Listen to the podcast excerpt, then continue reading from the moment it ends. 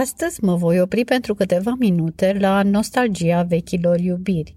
Acestea, de mult trecute, revin în mintea noastră, chiar dacă povestea își are rădăcina în viața de liceu, în studenție sau la maturitate. Alunecarea în trecut se întâmplă pe neștiute, când mintea noastră poate că le nevește un pic și barierele cu care ne-am învățat să lucrăm rămân ridicate, iar amintirile ne inundă. Momentele întâmplate la un moment dat sunt trăite precum un curent neîntrerupt de informații senzoriale, stimulii fiind preluați de neuroni sau de alte celule nervoase situate la nivelul ochilor, urechilor, nasului, al papilelor gustative și al pielii și vedem, auzim și simțim ca și cum am fi trăit iar.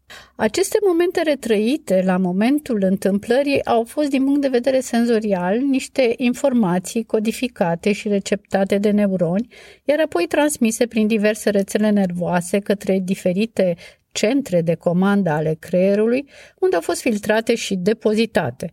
Aceste momente le numim simplu amintiri. Hipocampul este regiunea creierului implicată în stocarea amintirilor.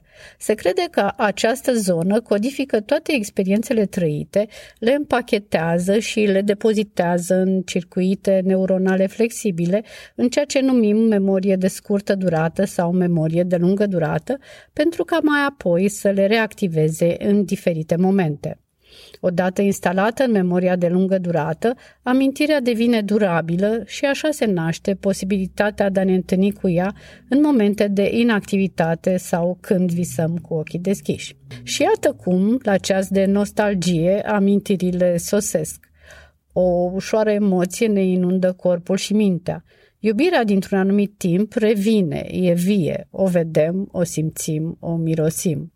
În centru atitudinii nostalgice este însă ignorarea motivului pentru care lucrurile s-au schimbat. Nostalgicul uneori nu poate accepta că prezentul, oricare ar fi defectele sale, a venit din cauza dificultăților inevitabile din trecut. Și ce e de făcut?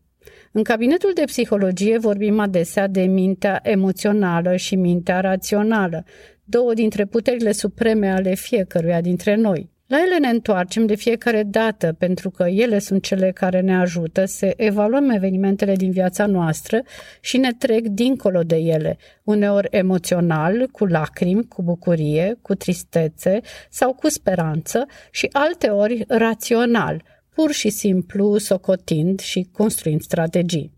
Și mai vorbim și de o a treia minte, mintea înțeleaptă, care este un amestec de emoțional și rațional și care ne permite, la ceas de amintire, să putem retrăi poveștile de dragoste din trecut cu plăcere și realism. O zi frumoasă vă doresc și mă semnez Roxana Alexandra Popa.